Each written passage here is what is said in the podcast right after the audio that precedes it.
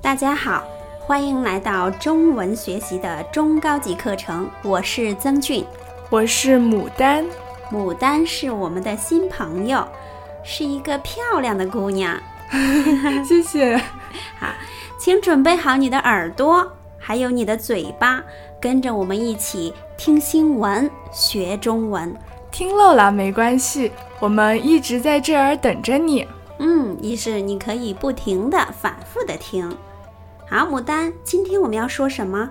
哎呀，今天我们要说的这个东西啊，可有意思了。嗯，有的人呢很喜欢它，嗯可有的人呢却非常的恨它。喜欢的人呀，对它爱不释手，觉得它的味道呢非常的香；可是不喜欢的人对它避之不及，觉得那个味道特别的刺鼻。哦，那同学们有没有猜到牡丹刚刚形容的这个东西到底是什么呢？我说的是臭豆腐吗？啊，那要听一听新闻，看看你猜的对不对了。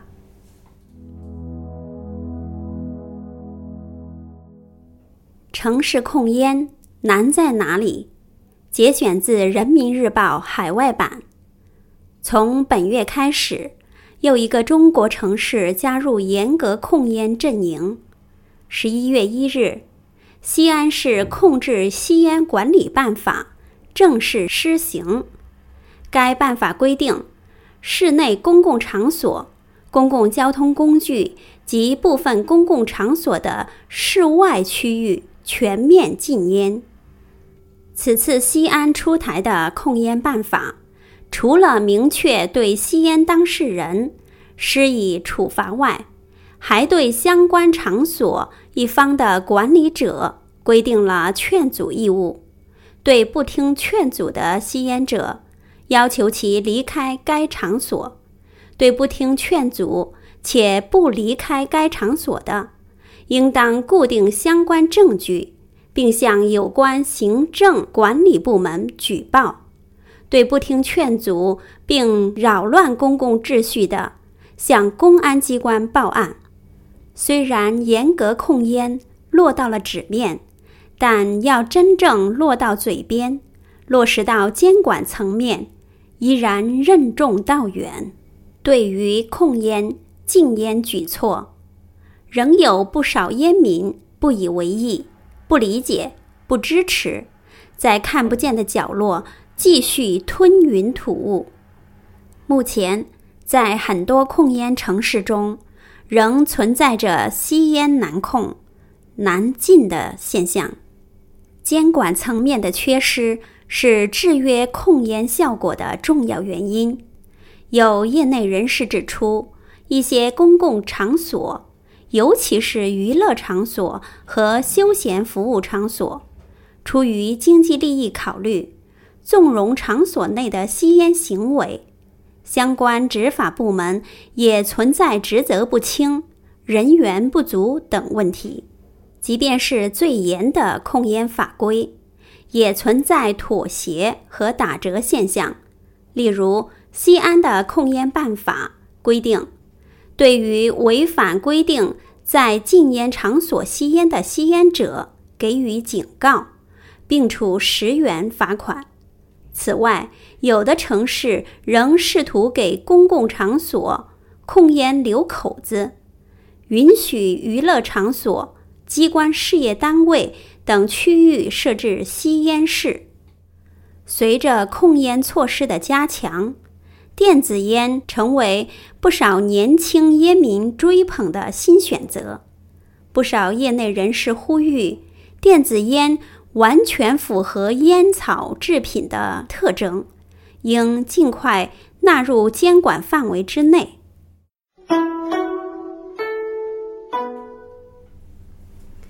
好，新闻听完了，这个答案是不是你心目中的答案呢？原来这篇新闻讲的是烟草呀！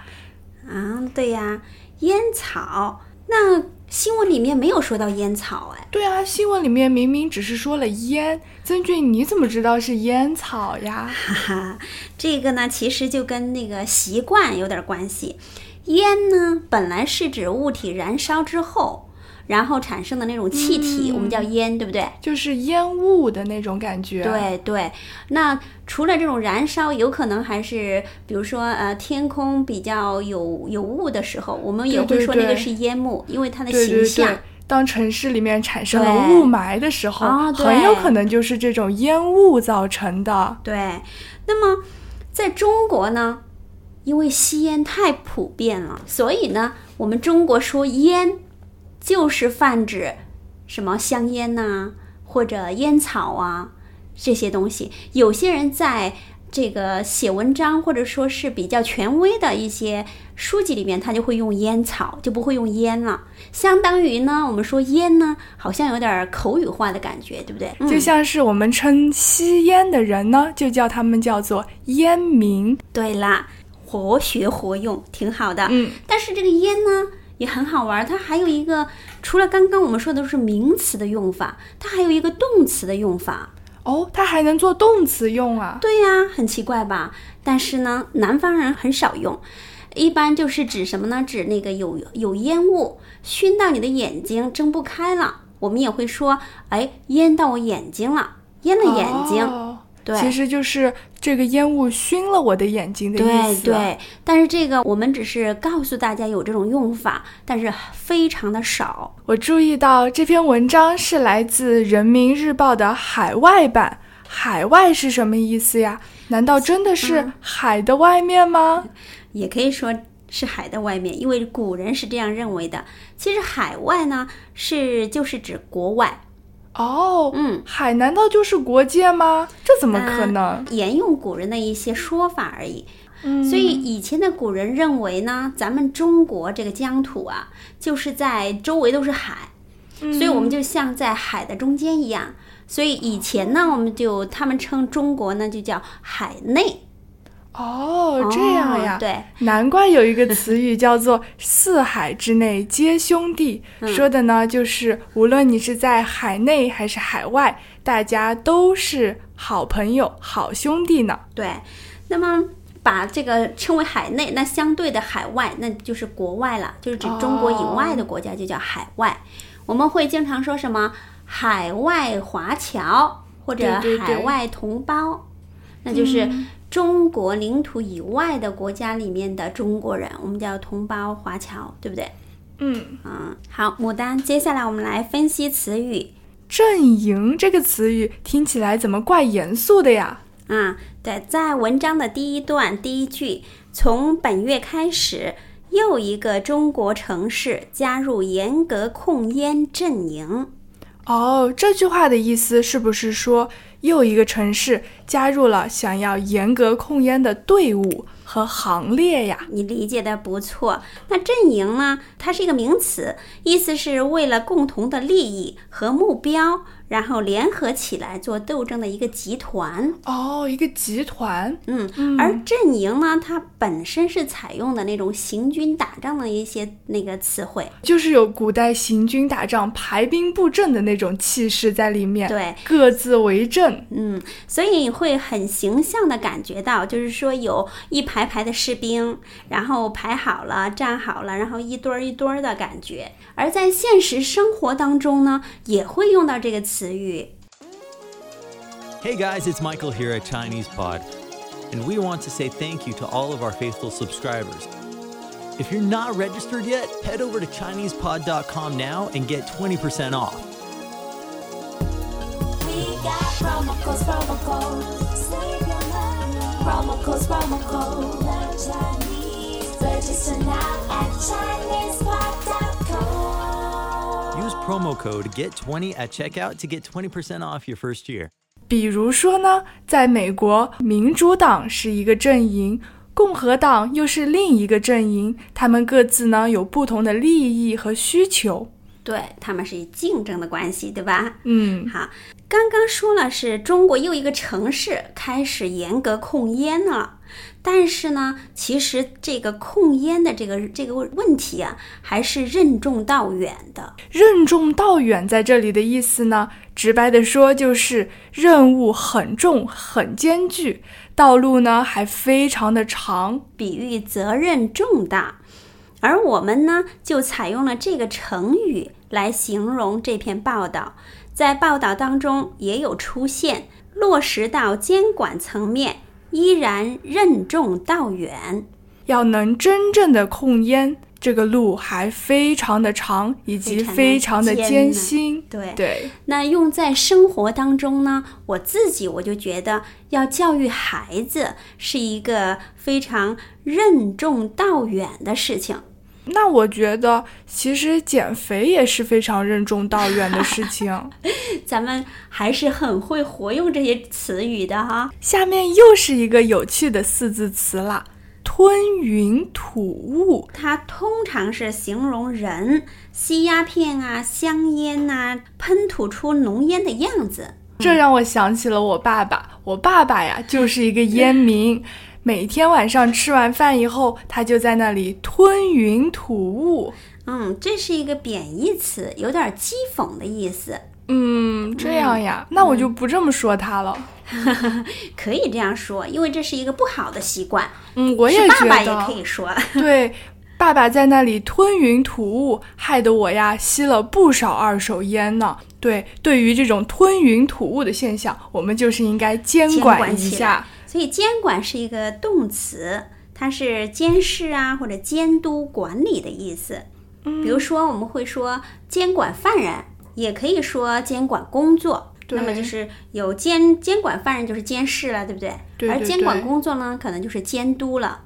对，就是监视和管理的意思合在一起。接下来咱们两个说一个叫反义词，就是意思相反的词语。嗯，第一个叫制约，它大概就是控制和约束的结合。对那比如说呢，形容一个事物的存在和发展取决于另外一个事物，受到另外一个事物的影响。是一个动词。在文章他说，监管层面的缺失是制约控烟效果的重要原因。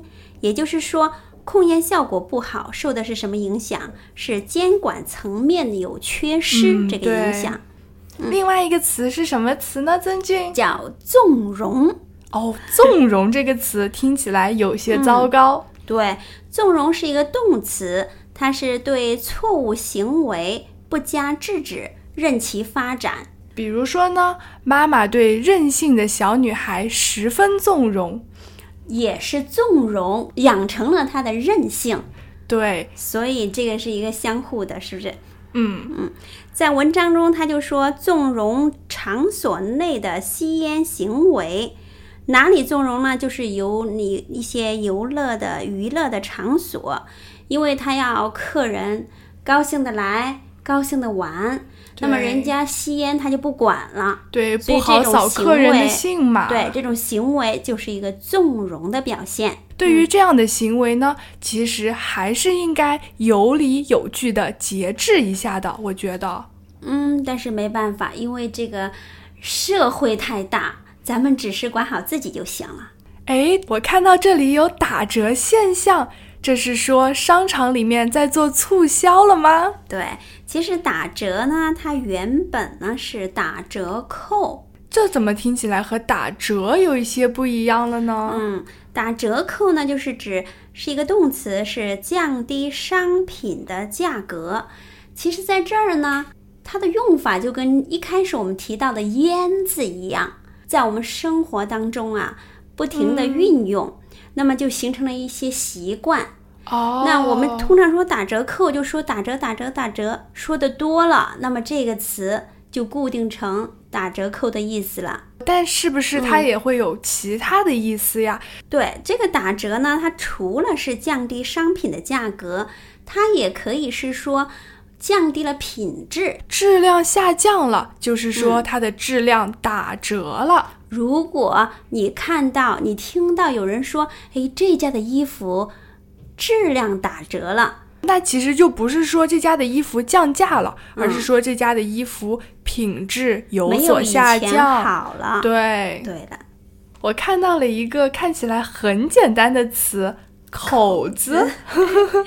口子呢这个词呢，虽然说很简单，看起来很简单，但是它用起来不简单。首先，它有口语的用法。哎，你看那两口子在那儿卿卿我我的，哦，就是说那对夫妻在那里亲热，对吧？。对。然后我会说，哎，我们家有四口子，哦，那是说我们家有四口四，口人，就四个人。对对对，好，那另外呢，它也有名词的用法。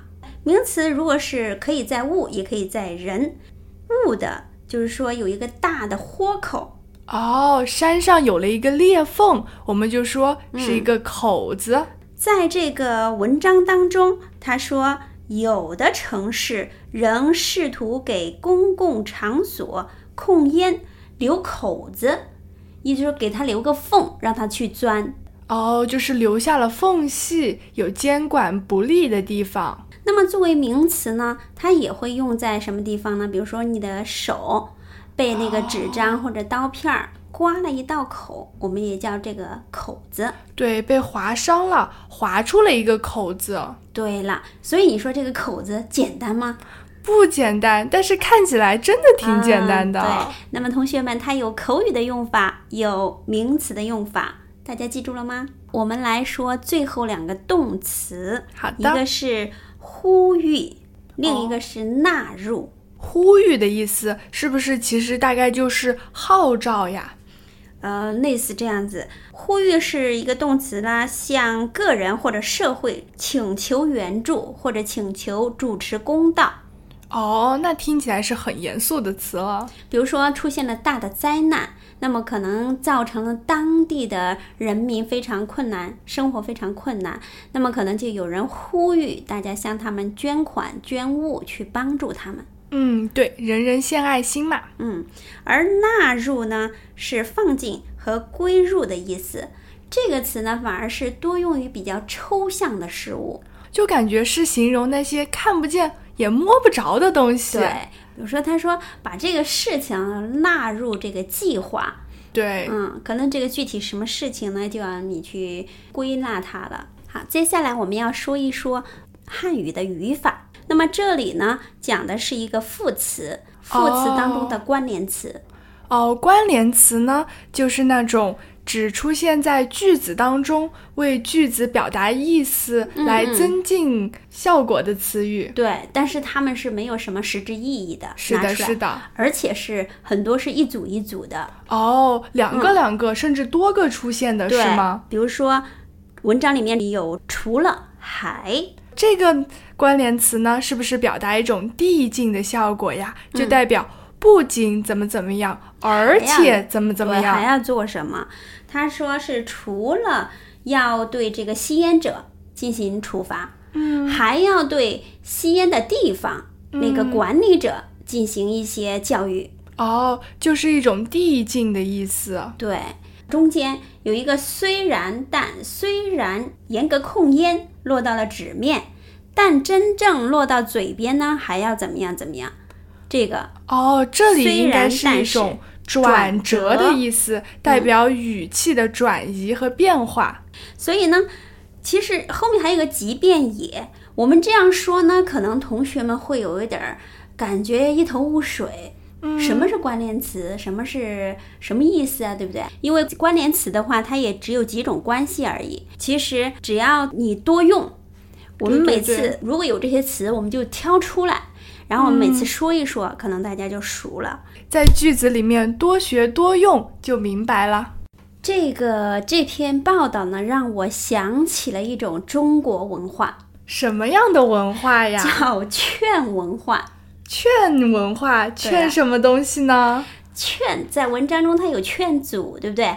对，就是说，呃，讲出一定的道理，让别人听他的。中国呢，有一种非常非常奇怪的动物，就是老是劝人吃东西、喝酒、吃烟。每次过年呀，我们家亲戚都要劝我吃好多好多的东西呢。嗯，这跟中国人很好客和谦虚的一个传统也有关系的。回家的时候去亲戚家，然后呢，吃饭的时候别人就会劝，哎，曾俊啊，你多吃一点菜呀、你这个菜很好吃的，这就叫劝菜啊。那是不是还有别的劝呢？我最讨厌就是什么叫劝酒，饭桌上有人非要给你加酒，然后请你喝酒呀。对，而且他们说的是很影响感情的话，比如说，对对对哎，你看你看得起我，你就把这个酒给喝了。我们是好朋友，就干了这杯吧。对，好像你不喝，那就好像对不起他的感觉。对，就对不这种起这个劝情谊了。对，这就是中国的劝文化。如果有朋友来到中国，感受这种文化的话，可能会很不习惯，嗯，嗯，有可感觉很能哦不。自由，就是要逼着我吃一些东西。嗯，对。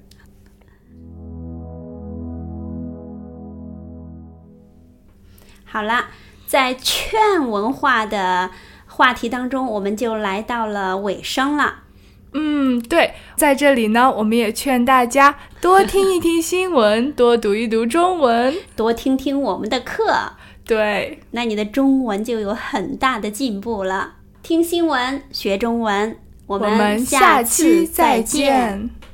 As usual, ChinesePod provides an extensive selection of learning materials for this lesson on its website, www.chinesepod.com. You can access this lesson directly with the lesson number 4150. So just go to www.chinesepod.com slash 4150 and you will find a transcript, vocabulary, and much more. The link again, www.chinesepod.com slash 4150.